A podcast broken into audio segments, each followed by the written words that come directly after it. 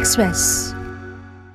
Năm 1, năm 2, năm 3 là nó giữ nguyên ở cái mốc 7 triệu 150 nghìn một kỳ. Nhưng mà đến năm thứ tư là nó tăng vọt lên là 3, 1, 13 triệu 800 nghìn một kỳ thôi. Hồi trước thì ờ, học phí của bọn mình tầm 14 triệu một năm. Bây giờ lên tầm 20 triệu. Học phí đại học ngày càng tăng cao đặt ra nhiều thử thách cho sinh viên. Tìm nhiều lớp lên để có nhiều kinh phí hơn. Thì giả dụ như trước thì dạy tuần một hai buổi. Thì bây giờ phải phải kiếm thêm lớp để dạy thêm khoảng 3 đến 4 buổi một tuần 9 giờ tối người ta gọi ừ, vẫn đi sửa vẫn đi làm thêm bình thường. Quý vị đang nghe VN Express hôm nay. Học phí ờ, không tăng dần lên đâu. Năm 1, năm 2, năm 3 là nó giữ nguyên ở cái mốc 7 triệu 150 nghìn một kỳ. Nhưng mà đến năm thứ tư là nó tăng vọt lên là ba một 13 triệu 800 nghìn một kỳ thôi. Chứ nó không tăng dần dần đâu. Còn đến năm sau thì tăng như thế nào thì cũng không biết sau 3 năm học với mức học phí vừa với túi tiền của gia đình, bước sang năm học thứ tư, Phạm Bình, sinh viên Đại học Y Dược Hải Phòng đã sốc khi học phí tăng lên gần gấp đôi. So với mức thu nhập của một gia đình nông thôn, đây thực sự là một gánh nặng. Thì thì thu nhập nó vẫn thế đúng không? Còn cái học phí nó nó lại tăng lên. Bố mình phải đi làm thêm nhiều hơn này. Áp lực thì mẹ phải cân đối chi tiêu cũng căng thẳng hơn trước. Các khoản để dùng để ờ, làm những việc khác như kiểu mua sắm quần áo này đi chơi các thứ đấy thì mình kiểu giảm đi ấy. Để để dồn vào để đóng học phí không thì nhà còn hai anh em nữa. Học phí cái trường kia thì nó cũng cao ấy nên là cũng phải cân đối chi tiêu. Trước bố mình làm thêm đến tầm ờ, 7 giờ 8 giờ là về nhà rồi. Kiểu giờ giờ hành chính là 5 giờ đúng không? Thì làm thêm khoảng 7 8 giờ về nhà. Trừ những hôm nào mà trực thì là 10 giờ. Còn bây giờ thì thời gian làm thêm nó cũng có thể 9 giờ 10 giờ tối người ta gọi vẫn ừ, vẫn đi sửa vẫn đi làm thêm bình thường trước thì cũng có làm thứ bảy chủ nhật nhưng mà ít thôi dạo này thì nhiều hơn. Bố mẹ mình vẫn rất là động viên để học tiếp thôi. Chẳng là hơi bị áp lực về mặt kinh tế một chút. Cái tiền đi làm thêm của mình cũng, cũng không trang trải được mấy. Chẳng qua chủ yếu là để mình tự chi tiêu của mình thôi chứ học phí vẫn phải phụ thuộc bố mẹ. Chi tiêu của mình đừng nhiều kiểu mình tự chi tiêu nhiều hơn ấy thì không phải xin bố mẹ nữa thì bố mẹ bớt cái khoản cho tiền tiêu vặt đi. Thương bố mẹ vì cái nặng hai anh em đều đang học đại học, Phạm Bình đã cật lực làm thêm để có tiền trang trải học phí và chi phí sinh hoạt hàng ngày ở thành phố. Việc làm thêm của mình chỉ chủ yếu là dạy thêm thôi, chẳng qua là bây giờ phải tìm nhiều lớp lên để có nhiều kinh phí hơn. Giả dụ như trước thì dạy tuần 1 2 buổi thì bây giờ kiếm thêm lớp để dạy thêm khoảng 3 đến 4 buổi một tuần. Mình vẫn giữ nguyên là 100 000 một giờ, không thay đổi gì cả. À? Chẳng qua là dạy nhiều hơn thôi. Khối lượng kiến thức nó vẫn như thế, qua là mình phải chăm chăm lên kiểu mình mới thức đêm nhiều hơn đấy. Trước thì ngủ tầm khoảng 10 rưỡi, 11 giờ. Bây giờ thì thức lên khoảng 12 giờ đến 1 giờ, học nhiều hơn. Cố gắng để không nợ môn. Nợ môn thì nó càng mất thêm nhiều tiền. Học lại nhá, trước là một tín nó chỉ mất 450 nghìn thôi. Bây giờ một tín nó lên tầm khoảng 600 nghìn. Ở khóa dưới có thông tin là lên tầm gần một triệu một tín. Đấy mà toàn mà mấy môn chuyên ngành mà năm năm ba năm tư năm năm ấy thì toàn môn kiểu từ 3 tín thôi, 3 tín 4 tín thôi. Thế là học lại một môn nó tốn rất là nhiều tiền phải cố gắng để qua môn để không phải học lại thì thức đêm nhiều thì không ngủ đủ giấc ban ngày thì đến lớp cũng bật vào khoảng đầu giờ còn sau đấy thì mình tỉnh táo lại mình mới bắt đầu học được còn với Quỳnh Ánh, sinh viên năm tư trường Đại học Hàng Hải, sau khi trường thông báo tăng học phí lên 2 triệu đồng mỗi tháng, anh đã xoay đủ cách làm thêm vì không muốn nó trở thành gánh nặng của bố mẹ. Cái mức tăng 2 triệu như thế thì với hiện tại tình hình hiện tại của nhà mình, bố mẹ mình thì đã về hưu rồi. Thế nên là mình sẽ phải nhận thêm một công việc nữa bên cạnh cái công việc giáo sư đấy. Mình đang phải đi phục vụ ở tại các nhà hàng. Nếu mà để nói về ảnh hưởng thì có. Mình đối với 2 triệu thì cái với cái việc mà đi làm thêm với cái mức lương là 25 nghìn một giờ thì chắc chắn là không đủ. Thế nên là mình đã phải nhận thêm và có là phải làm thêm giờ. À, bên mình làm thì Tết Dương có tăng tiền cho những nhân viên đi làm thêm thì nếu như một ca của mình là khoảng diễn ra trong 6 tiếng thì đối với vào buổi tối thì mình sẽ nhận thêm làm thêm cả ca tối nữa và sẽ làm thêm tới khoảng 12 cho đến 1 giờ sáng. Đối với cái giai đoạn mà mình phải làm thêm thì vào những cái lúc mà đi thi thì nó sẽ rất háo sức và mệt. Thế nên là vào buổi tối như thế thì mình sẽ không thể nào mà ôn bài và chuẩn bị bài trước khi đến lớp được.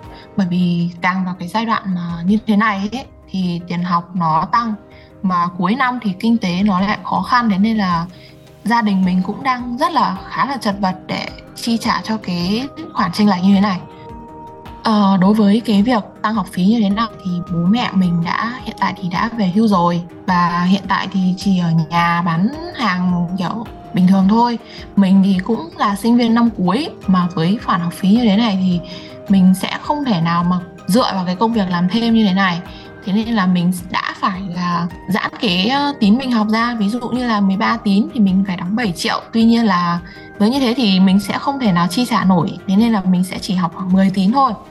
Thì mình sẽ trả ít tiền hơn để có thể chi trả đủ cho cái học phí cho cái kỳ đấy. 3 năm học trước đó, Quỳnh Ánh có thể chỉ làm thêm một công việc sau giờ học là có thể đủ trang trải chi phí. Tuy nhiên, kể từ khi học phí tăng, anh đã phải làm thêm nhiều hơn, thời gian dành cho việc học ít đi và thường xuyên ăn không đủ bữa.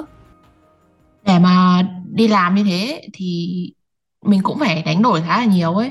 Bởi vì nhiều khi anh chị ở chỗ làm không cho ừ, đổi ca thế nên là mình phải xin nghỉ lớp buổi sáng và trong những cái lúc mà ở trên lớp ấy thì mình cũng thấy rất là buồn ngủ mình rất là mệt và không thể nghe giảng được thầy cô nói gì là ngày hôm đấy là mình sẽ quên hết luôn. Hơn hết nữa thì cái vòng bạn bè của mình nó cũng bị thu hẹp đi khá nhiều bởi vì mình dành phần lớn thời gian để mình đi làm ấy. Nên là người ta thì có thể là đi làm bài tập nhóm thì trong khi đấy thì mình lại phải đi làm thêm giờ.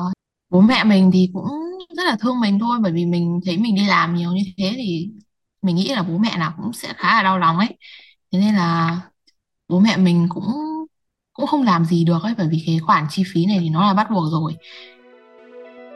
Mới đây, chính phủ đã chốt lộ trình tăng học phí đại học giống như đề xuất của Bộ Giáo dục và Đào tạo. So với mức thu cũ, trần học phí năm học 2023-2024 ở nhóm ngành nghệ thuật đã tăng không đáng kể, khoảng 0,02%. Khối ngành y dược tăng mạnh nhất với hơn 70%. Trần học phí ở các khối ngành khác tăng dao động từ 20 cho tới 30%. Những trường đã tự chủ tùy mức độ thu tối đa khoảng 2,4 triệu đồng cho tới 6,1 triệu đồng một tháng trong năm học 2023-2024. Sau 5 năm, mức trần này đã tăng lên 3,4 cho tới 8,75 triệu đồng trong vòng một tháng. Với chương trình đào tạo đặt kiểm định chất lượng theo tiêu chuẩn của Bộ Giáo dục và Đào tạo hoặc tiêu chuẩn nước ngoài, các đại học được tự xác định học phí. Đầu năm học 2023, theo Bộ Giáo dục và Đào tạo, nhiều cơ quan địa phương và các trường đại học cho rằng cần tăng học phí để đảm bảo nguồn lực, nâng cao chất lượng, đầu tư cơ sở vật chất trong điều kiện ngân sách bị cắt giảm. Có trường thỉnh cầu được tăng học phí vì lo lắng có thể đứng trên bờ vực đóng cửa. Theo Phó Giáo sư Tiến sĩ Trần Thành Nam, Phó Hiệu trưởng Trường Đại học Giáo dục, Đại học Quốc gia Hà Nội, tăng học phí là để đảm bảo khả năng tự chủ, nâng cao chất lượng đào tạo là xu hướng tất yếu trên toàn thế giới. Tuy nhiên, nhà trường khi tăng học phí phải đi đôi với việc cam kết về chất lượng đào tạo. Bây giờ chúng ta nhìn thấy là cái xu hướng là tự chủ đại học ấy đang trở thành một cái xu thế tất yếu. Các trường càng ngày càng phải tự chủ và về cơ bản là sẽ cần phải có một cái nguồn thu chính của các trường bao giờ cũng dựa vào. Đấy là cái nguồn thu liên quan đến học phí. Thế thì chúng ta cũng nhìn thấy nếu mà coi cái giáo dục nó giống như là một cái dịch vụ thì tất nhiên là cái giá cả nó cũng sẽ phải đi kèm với cả chất lượng. Chỉ có mỗi cái là bây giờ chúng ta cần phải giải trình và đảm bảo được xem xem là các cái chương trình đại học đấy thì học phí nó có tương xứng với cả chất lượng và có giúp cho những cái người mà học sau khi tốt nghiệp ra thì có thể hội nhập được với thế giới nghề nghiệp được tốt hay không. Tuy nhiên, dù việc tăng học phí đã diễn ra từ đầu năm học này, Quỳnh Ánh cho biết trường vẫn chưa có sự thay đổi gì trong chương trình đào tạo và cơ sở vật chất. Sau một cái khoảng thời gian mà tăng như thế, tăng học phí như thế thì mình cũng không thấy một cái sự thay đổi nào rõ rệt trong cái chất lượng giảng dạy cũng như là cơ sở vật chất. Mình thấy thầy cô vẫn lên như thế, tiền học vẫn tăng và mình vẫn thấy thầy cô giảng bài thì vẫn như thế. Chất lượng giảng dạy thì cũng xem xem nhau thậm chí là còn không có thêm một cái thay đổi nhân sự nào ấy. Đối với cái khối ngành của mình thì nó sẽ không có những cái lớp mà tutor riêng hay là việc mà phải nhắn tin riêng như thế. Thì chúng mình phần lớn là phụ thuộc nhiều vào cái gửi mail cho giáo viên để người ta hỏi ấy. Nhưng mà đối với mình, theo bản thân mình ấy, thì mình thấy thầy cô cũng không quá mặn mà trong cái việc phản hồi lại sinh viên như thế. Theo phó giáo sư tiến sĩ Trần Thành Nam học phí đại học tăng cao là xu hướng không thể đi ngược. Để hỗ trợ cho những sinh viên khó khăn, các trường học nên đầu tư vào các quỹ để hỗ trợ cho người học. Tất nhiên là các trường thì đi kèm với cả cái chính sách tăng học phí, bao giờ nó cũng sẽ có cái quy định.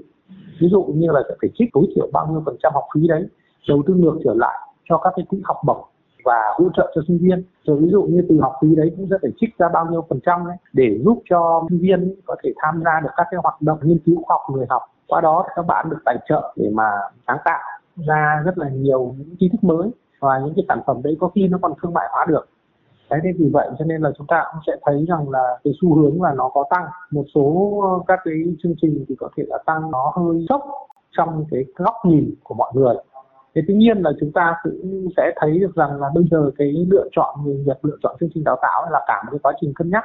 Chúng ta không chỉ à, cân nhắc về mặt, gọi là, uy tín của chương trình đào tạo, rồi là ví dụ như là vị trí địa lý, chất lượng và tức là uy tín của cơ sở giáo dục. Bây giờ chúng ta còn phải cân nhắc thêm à, rất là nhiều yếu tố khác nữa.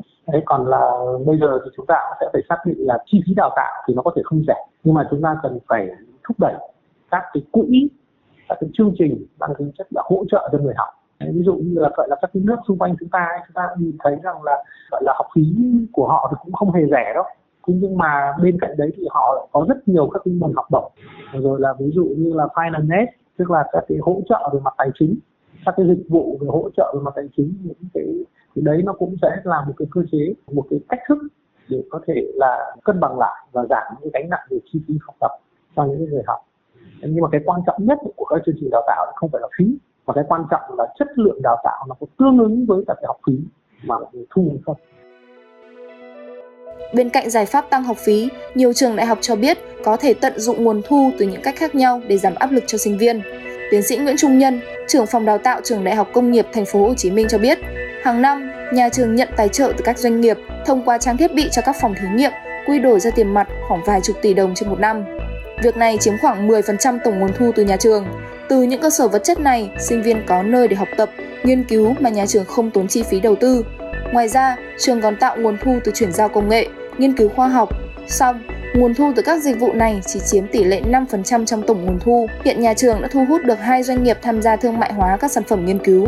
Theo các chuyên gia, việc thành lập quỹ và nhận tài trợ từ các doanh nghiệp cũng là giải pháp hiệu quả, lâu dài nhằm nâng cao chất lượng giảng dạy, không gây ra xáo trộn trong tâm lý sinh viên, vừa không mâu thuẫn với mục tiêu phổ cập giáo dục đại học trong tương lai. Quý vị vừa nghe VN Express hôm nay, hẹn gặp lại quý vị vào ngày mai.